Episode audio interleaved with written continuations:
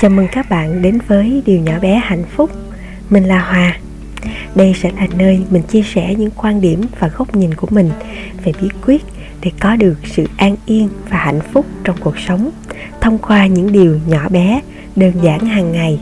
Đây là những chia sẻ được đúc kết từ quá trình gần 10 năm làm công việc nhân sự của mình và qua những quan sát, trải nghiệm trong cuộc sống. Podcast của mình được phát sóng hàng tuần qua các kênh Facebook, YouTube và Spotify. Cảm ơn các bạn rất nhiều vì đã chọn đồng hành cùng với Điều nhỏ bé hạnh phúc.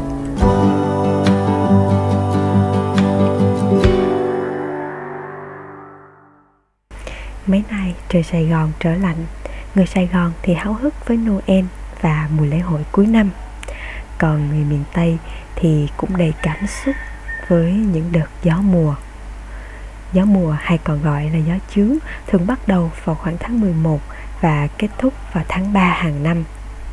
Có một chút suy tư khi nhìn lại một năm sắp trôi qua, có một chút hy vọng cho một năm mới no đủ, bình an hơn và có một chút mong ngóng những thành viên gia đình đoàn tụ trong vài ba ngày Tết. Có lẽ bọn trẻ con là vô tư nhất khi đối với chúng gió mùa về đồng nghĩa với việc chúng được thả diều trên những cánh đồng vượt qua mùa thu hoạch, được sắm quần áo mới chuẩn bị đón Tết sang và được đi hội hoa xuân cùng với bố mẹ. Đối với những người xa quê lập nghiệp thì những đợt gió mùa vẫn luôn là nỗi nhớ khôn nguôi.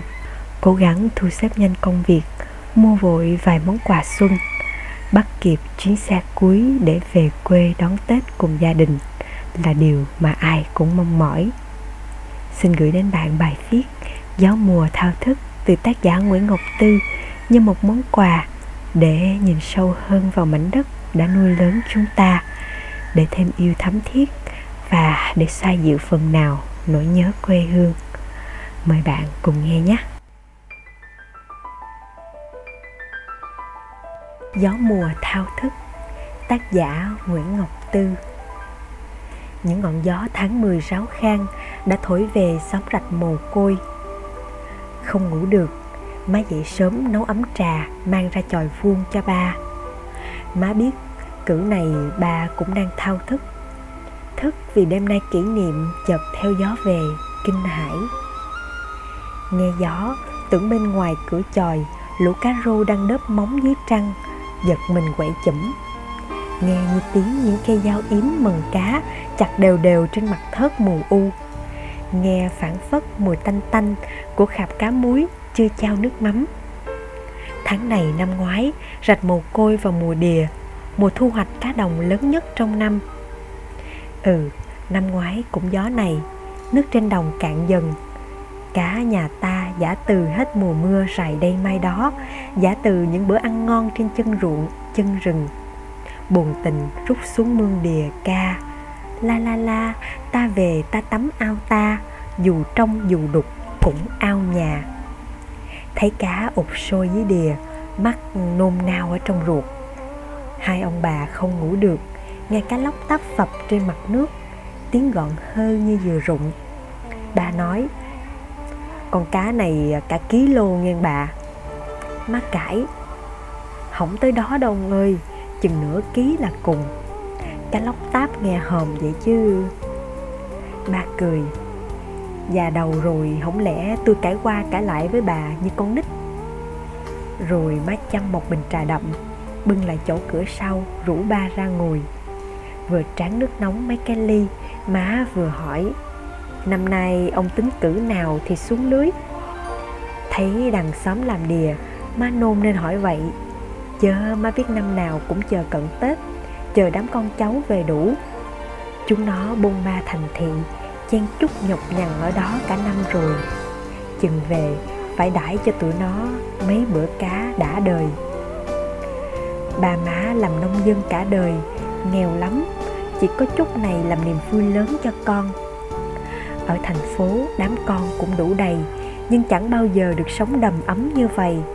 Được đứng ngồi quay quần, rối rít với nhau ngoài bờ chuối bờ dừa, mát rượi. Khói tỏ quanh nồng nàn, khung cảnh vẫn như ngày chúng lên tám, lên mười. Coi cái cách ăn của con, ba má mừng, chúng vẫn chưa thay đổi. Tánh ý hồi nhỏ sao giờ vẫn vậy? Thằng hai với con năm mê cá lóc, khoái thấu trời món cá nướng rơm, chấm muối ớt, kèm rau húng lủi bắp chuối non. Hai đứa nói với nhau trời ơi, mùi khói này nó thơm, nó ngọt làm sao đâu á. Nghe như đang ở giữa đồng lúa quê mình. Như hồi còn đi dẫn cù, bắt chuột hén anh. Thằng ba ngồi ở một góc khác lặng lẽ, chắc lưỡi hít hà với mấy con cá trê vàng nướng. Nó ngồi trở cá, mắt lom lom vô con cá bóng nhảy, mở nhỏ xèo xèo trên bếp lửa. Tô nước mắm gừng để tâm hâm trong lòng con tư chơi cá rô, cá trê, ghét cá lóc. Bởi hồi năm tuổi nó nhào vô cái lu đang rộng cá, nên bị cá lóc phóng trúng, con mắt sưng như trái ổi, xanh dờn. Nó lăn xăng làm cá sặc nấu cơm mẻ. Nó nói cái tạng nó nghèo khó, nhăn nhó, nên chỉ hợp với cá sặc thôi. Anh chị nó cười ha ha. Ui cha, ba má ơi! Nó nói vậy chứ ở thành phố bây giờ ăn cá sặc là sành điệu lắm. Nhiều bữa muốn ăn cá sặc kho xả ớt mà kiếm không có ra. Thèm muốn rớt nước mắt luôn vậy đó. Má ngồi nhìn con cháu đang cười đùa ăn uống như thằng út vừa vào bộ đội. Cử này ở đơn vị, nó có biết gió về không? Có thèm không một nồi canh chua, cá rô đồng, bông so đũa? Má khum tay che cho khỏi chói ngước lên nhìn bông so đũa nở trắng xóa trên đầu. Những thứ bông rau đồng cũng như có hẹn với mùa đìa. Đám con má chỉ cần vói một chút là hái được những đọt chùm ruột trên đầu. Những đọt sung hơi chát, nhưng cặp với cá lóc nướng rơm thì ngon không biết tả vào đâu.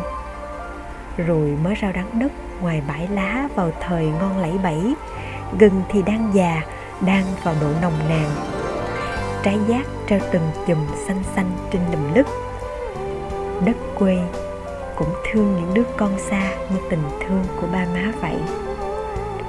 Nhưng năm nay bông so đũa đã nở trắng bờ lạch bờ mương. Mùa cá cũ thôi không còn nữa. Ba nhìn ra cánh đồng sâu hút, tối mênh mông, gió mênh mông nghe lạnh lòng quá, mới nhắc.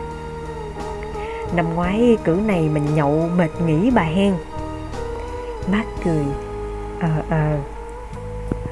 Má nhớ bữa làm đìa nhà tư nổ, má với mấy ní, mấy chị xui xỉn quá trời quá đất. Nghĩ đàn bà con gái xứ này thiệt hết biết, uống rượu còn hơn đàn ông, nhậu xình sang còn bài đặt nhảy nhót cà dựng chớ có biết rumba cha cha cha là gì đâu. Nhắc lại còn nghe mắc cỡ quá chừng hôm đó mặt mày má đỏ gay, đầu tóc đầy vảy cá và thở không ra hơi mà ca vọng cổ ngời ngợi. Rồi về, bà còn chọc, tôi thấy bữa nay bà đẹp hơn mọi bữa à đa. Mắt cười, ông già quỷ. Nhắc lại, bà nói mùa đề năm ngoái là mùa vui nhất, mà cũng buồn nhất, vì đó là mùa đề cuối cùng bà con bàn sang chuyện năm tới rạch mồ côi chuyển qua nuôi tôm. Nghe nói người ta bên năm căn ngọc hiển nuôi tôm, ai cũng cất nhà tường. Sắp rạch mình còn nghèo quá, chỉ hai vụ lúa với một mùa đìa. Ai có vườn rộng, trồng cải, trồng bầu được thêm chút tiền huê lợi, nhưng đâu cũng vô đó hết, sống đắp đổi không dư. Bây giờ nhà nước cho nuôi tôm thì mừng chứ hôm đó chỉ có ba má là bần thần. Hồi nào giờ cây lúa cũng chung thủy với mình, bây giờ quay mặt với nó. Không lẽ mình tệ vậy? Má nói, vậy rồi năm tới mình có tụ lại vui như vậy không? Được chứ. Tư nổ cười khà khà. Nghe nói nuôi tôm một năm bằng chục năm làm ruộng đó. Năm tới tôi xây nhà lầu bà con kéo nhau lên sân thượng nhậu tép luộc mát trời nha. Mà hỏng chừng tôi còn sắm tivi màu, đầu máy video, sắm điện thoại di động nữa đó. Tôi nổ ngẩn ra, nước miếng chảy xuống chỗ môi trẻ thâm sì tướng tôi mà cầm điện thoại di động, coi sang lắm à nghe ba nhớ lời tư nổ hoài vì anh đã vẽ bức tranh tôm mù mịt, thành những điều rất thật thật như là đang rờ đụng vậy. Vậy mà, đêm hôm qua, ba ruột tư nổ qua mấy cái bờ mới túm được anh. Cả hai lo ngoi ướt ngồi trên bờ. Tay vẫn còn nắm cái áo rách te tua của anh tư. Ba nhắc câu nói xưa của anh không sai một chữ. Anh bật khóc khóc vì cùng đường, đi đổ lúa, trộm tôm phuông ba bị ba rình bắt hay khóc vì thương tiếc mùa xưa. Rồi vợ tư nổ chạy lại chỉ biết lý nhí xin tha cho chồng. Chị nói, hồi này tôm tép không có, tụi con khổ quá, bần cùng quá chú thím ơi má ngậm ngùi, người phụ nữ này năm trước, một tay câu eo ếch má, còn tay kia cầm cây chổi nhảy cà tưng. Sao bây giờ tới năm nổi vậy? Bốn người ngồi với nhau lặng lẽ. Hồi lâu, dây qua chị tư nổ. Má nói, thôi, coi như là lá lành đùm lá rách. Rách ít đùm rách nhiều rách nhiều đùm rách nát. Bày biết mà, tao cũng nghèo. Rồi má trút mớ cá phi rộng trong xô ra giỏ, dúi vào tay chị. Biểu chị đưa chồng về, kiếm đồ khô mà thay. Để vậy cảm lạnh chết lúc vô nhà, thấy cửa mở toan hoang, cái lư hương không cánh mà bay mất. Ba má tỉnh rụi, không phải hô hoáng nên làm chi. Hôm rồi mất ông tà ngoài miễu hôm trước nữa thì mất cái lon cặm nhang trên bàn thông thiên. Ba cười buồn, mai là tụi nó trả lại, tụi nó mượn để cầu số chứ đâu. Tôm chết hoài cũng buồn, nên rủ nhau đánh số đề chơi. May ra nhưng may thì ra rủi lại vào. Xóm rạch mồ côi vừa tiễn đưa một gia đình ly xứ. Chú thím chính bên kia rạch thua sạch nhà cửa đất vườn. Xuống ghe bắt đầu một cuộc nổi trôi. Hôm ra bến, chú méo máu nắm tay ba. Biết chừng nào vợ chồng tôi mới gặp lại anh chị xui, để tụi mình nhậu với nhau tối trời đất phải hôm đó mà có mưa là cảnh mũi lòng y hệt như trong phim. Bây giờ ba vẫn thường đứng nhìn phía nền nhà của bạn. Cái nền phèn ván trắng, xốp như nước đá bào. Bên phải vẫn còn nguyên chỗ cầu ao nước mặn ngấm vào. Thấy trong thấy đáy, chẳng có bông súng nào mọc ở đó, chỉ thấy rong nhớt xanh dần trôi lình phình. Xóm rạch bây giờ buồn chẳng có cái gì để vui chung với nhau như hết mùa lúa, như sông hội đìa, như năm cũ. Người trúng tôm thì lẳng lặng không dám khoe vì sợ trộm. Người không có trao tráo khấn vái trời. Hễ mười vuông thì thất bát hết bảy vuông, vì không ai hiểu rành con tôm hết. Không ai biết con tôm nó đỏng đảnh cỡ nào. Vậy mới khổ. Nước mặn thấm vào vườn tược trụ lơ, sơ sát, hệt như vừa qua bão. Cây trái teo héo, chặt năm trái dừa mới được một ca nước. Cọng cải lá rau, trái ớt, trái bầu cũng phải mua.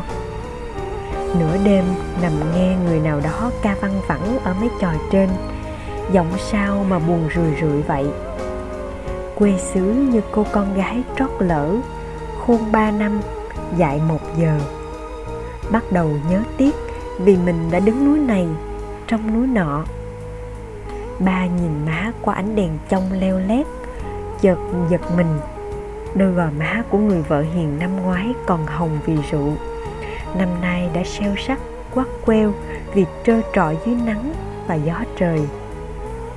Hồi lâu bà nói, tiền bán tôm mót hõm rài được nhiêu bà? Sớm mai bà ra chợ huyện lựa mua một ít cá rô mề. Mốt thằng út nó về phép, nấu cho nó nồi canh chua, cá rô bông so đũa. Tội nó. Má gật đầu, khẽ hớp một ngụm trà. Thương đắng đó, đám con xa nhà. Tết này ừ thì tết này con của má về, mà má ba chẳng có gì cho tụi nó. Sớm nay trà vẫn pha nửa vóc tay như mọi bữa. Mà sao nghe đắng quá vậy nè?